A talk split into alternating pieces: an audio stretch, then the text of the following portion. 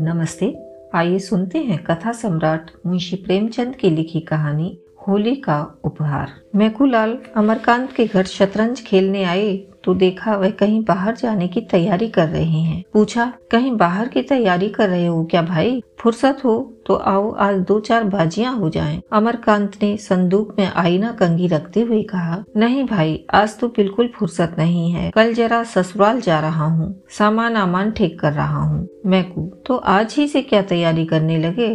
चार कदम तो है, शायद पहली ही बार जा रहे हो। अमर हाँ यार, अभी एक बार भी नहीं गया। मेरी इच्छा तो अभी जाने की न थी, पर ससुर जी आग्रह कर रहे हैं। मैकू तो कल शाम को उठना और चल देना, आध घंटे में तो पहुँच जाओगे।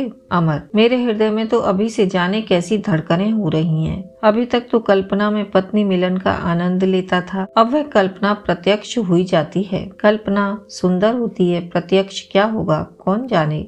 मैकू तो कोई सौगात ले ली है। खाली हाथ न जाना, नहीं मुँह ही सीधा न होगा।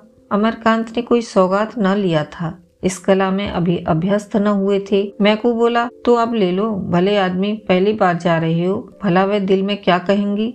अमर तो क्या चीज़ ले जाऊँ? मुझे तो इसका ख्याल ही नहीं आया। कोई ऐसी चीज़ बताओ जो कम खर्च हो और बाला नशीन हो। क्योंकि घर भी रुपए भेजने हैं, दादा ने रुपए मांगे हैं। मैकू माँ बाप से अलग रहता था। व्यंग करके बोला, जब दादा ने रुपए मांगे हैं तो भला कैसे टाल सकते हो? दादा का रुपए मांगना कोई मामूली बात तो है नहीं। अमरकांत ने व्यंग न समझकर कहा हाँ इसी वजह से तो मैंने होली के लिए कपड़े भी नहीं बनवाए, मगर जब कोई सौगात ले जाना भी ज़रूरी है तो कुछ न कुछ तो लेना ही पड़ेगा। हल्के दामों की कोई चीज़ बतलाओ भाई। दोनों मित्रों में विचार विनिमय होने लगा।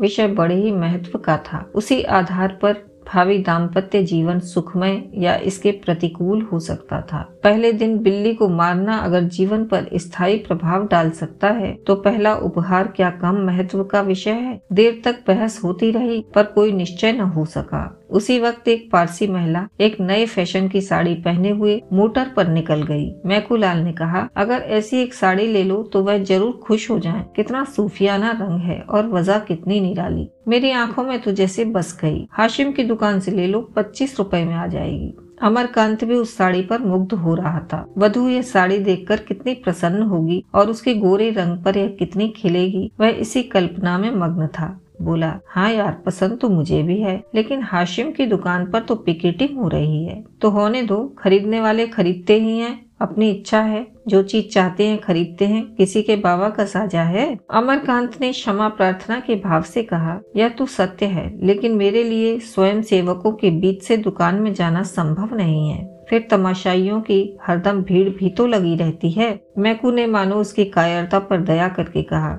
तो पीछे के द्वार से चले जाना वहाँ पिकेटिंग नहीं होती। किसी देसी दुकान पर न मिल जाएगी क्या? हाशिम की दुकान के सिवा और कहीं न मिलेगी। संध्या हो गई थी। अमीनाबाद में आकर्षण का उदय हो गया था। सूर्य की प्रतिभा विद्युत प्रकाश के बुलबुलों में अपनी स्मृति छोड़ गई थी। अमरकांत दबे पाँव हाशिम की दुकान के सामने पहुँचा। स्वयं सेवकों का धरना भी था और तमाशाइयों की भीड़ भी। उसने दो तीन बार अंदर जाने के लिए कलेजा मज़बूत किया, पर फुटपाथ तक जाते जाते हिम्मत ने जवाब दे दिया। मगर साड़ी लेना ज़रूरी था। वह उसकी आँखों में खुब गई थी। वह उसके लिए पागल हो रहा था। आखिर उसने पिछवाड़े के द्वार से जाने का ही निश्चय किया। जाकर देखा, अभी तक वहाँ कोई वॉलंटियर ना था। जल्दी से एक सपाटे में भीतर चला गया और 20-25 मिनट में उसी नमूने की एक साड़ी लेकर फिर से उसी द्वार पर आया। पर इतनी ही देर में परिस्थिति बदल चुकी थी। तीन स्वयंसेवक आ पहुँचे थे। अमरकांत एक मिनट तक द्वार पर दुविधा में खड़ा रहा। फिर तीर की तरह निकल भागा और अंधाधुंध भागता चला गया। दुर्भाग्य की बात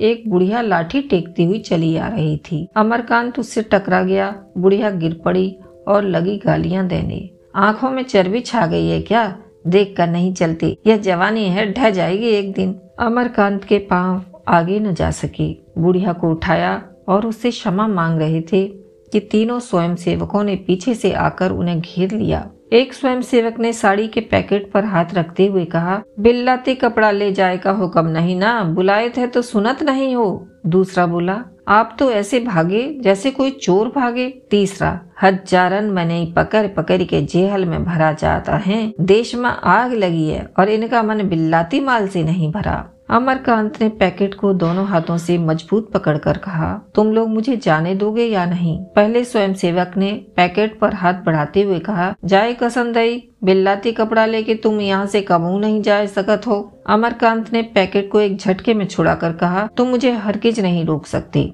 उन्होंने आगे कदम बढ़ाया, मगर दो स्वयंसेवक तुरंत उसके सामने लेट गए। अब बेचारे बड़ी मुश्किल में फंसे। जिस विपत्ति से बचना चाहते थे, वह ज़बरदस्ती गले पड़ गई। एक मिनट में बीसों आदमी जमा हो गए। चारों तरफ़ से उन पर टिप्पणियाँ होने लगी। कोई जेंटलमैन मालूम होते हैं? यह लोग अपने को शिक्षित कहते हैं। छी इस दुकान पर से रोज दस पाँच आदमी गिरफ़्तार होते हैं, पर आपको इसकी क्या परवाह? कपड़ा छीन लो और कह दो जाकर पुलिस में रपट करें। बेचारे बेड़िया सी पहने खड़े थे।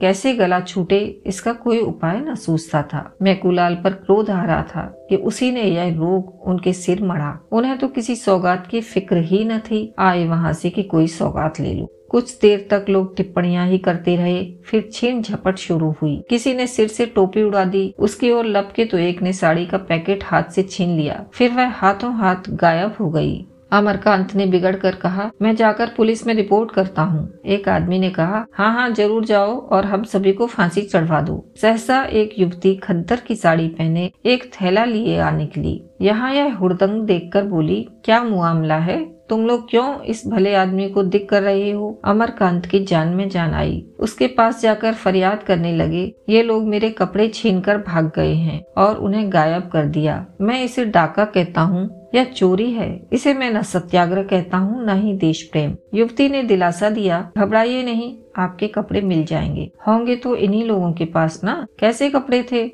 एक स्वयंसेवक बोला, बहन जी, इन्होंने हाशिम की दुकान से कपड़े लिए हैं। युवती किसी की दुकान से लिए हूँ तो मैं उनके हाथ से कपड़ा छीनने का कोई अधिकार नहीं है। आपके कपड़े वापस ला दो। किसके पास हैं? एक क्षण में अमरकांत की साड़ी जैसे हाथों हाथ गई थी, वैसे ही हाथों हाथ वापस भी आ गई। जरा देर में भीड़ भी गायब हो गई। स्वयं सेवक भी चले गए।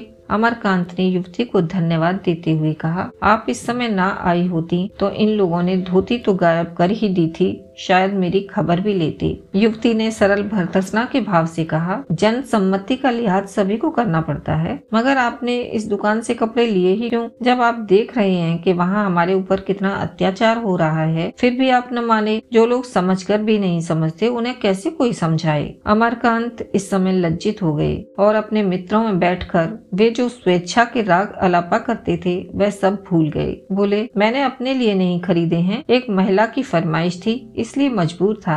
उन महिला को आपने समझाया नहीं? आप समझाती तो शायद समझ पाती, मेरे समझाने से तो न समझी। कभी अवसर मिला तो ज़रूर समझाने की चेष्टा करूँगी। पुरुषों की नकेल महिलाओं के हाथ में है। आप किस मोहल्ले में रहते हैं? सादगंज में। शुभ नाम अमरकांत। युवती ने तुरंत जरा सा घूंघट खींच लिया और सिर झुकाकर संकोच और स्नेह से सने स्वर में बोली, आपकी पत्नी तो आपके घर में नहीं है। उसने फरमाइश कैसे की? अमरकांत ने चकित होकर पूछा, आप किस मोहल्ले में रहती हैं? घसियारी मंडी। आपका नाम सुखदा देवी तो नहीं है?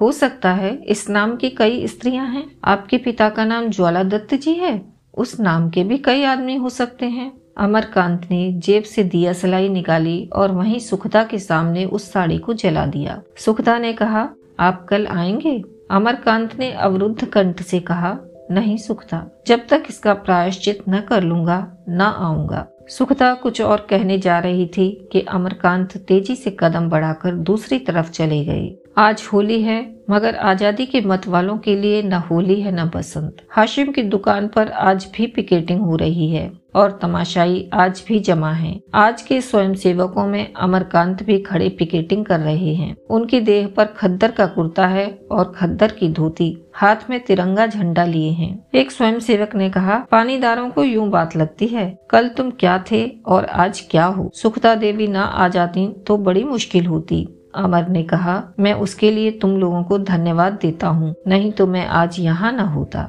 आज तुम्हें ना आना चाहिए था। सुखदा बहन तो कहती थी, मैं आज उन्हें न जाने दूँगी। कल के अपमान के बाद अब मैं उन्हें मुँह दिखाने योग्य नहीं हूँ। वह रमड़ी होकर इतना कर सकती हैं तो हम तो हर तरह के कष्ट उठाने के लिए बने ही हैं, खासकर जब बाल बच्चों का भार सिर पर नहीं है। उसी वक्त पुलिस की लारी आई। एक सब इंस्पेक्टर उतरा और स्वयं सेवकों के पास आकर बोला, मैं तुम लोगों को गिरफ़्तार करता हूँ। वंदे मातरम की ध्वनि हुई। तमाशाइयों में कुछ हलचल हुई। लोग दो दो कदम और आगे बढ़ाए। स्वयं सेवकों ने दर्शकों को प्रणाम किया और मुस्कुराते हुए लारी में जा बैठे। अमरकांत उनमें सबसे आगे था। लारी चलना ही चाहती थी कि सुखदा किसी तरफ़ से दौड़ी हुई आ गई। उसके हाथ में एक पुष्प माला थी। लारी का द्वार खुला था। उसने ऊपर चढ़कर वह अमरकांत के गले में डाल दी। आँखों से स्नेह और गर्व की दो बूंदें टपक पड़ी। लारी चली गई। यही होली थी, यही होली का आनंद मिलन था। उसी वक्त सुखता दुकान पर खड़ी होकर बोली, विलायती कपड़े खरीदना और पहनना देश देशद्रोह है। अभी आप सुन रहे थे मुंशी प्रेमचंद की लिखी कहानी, होली का उपहार।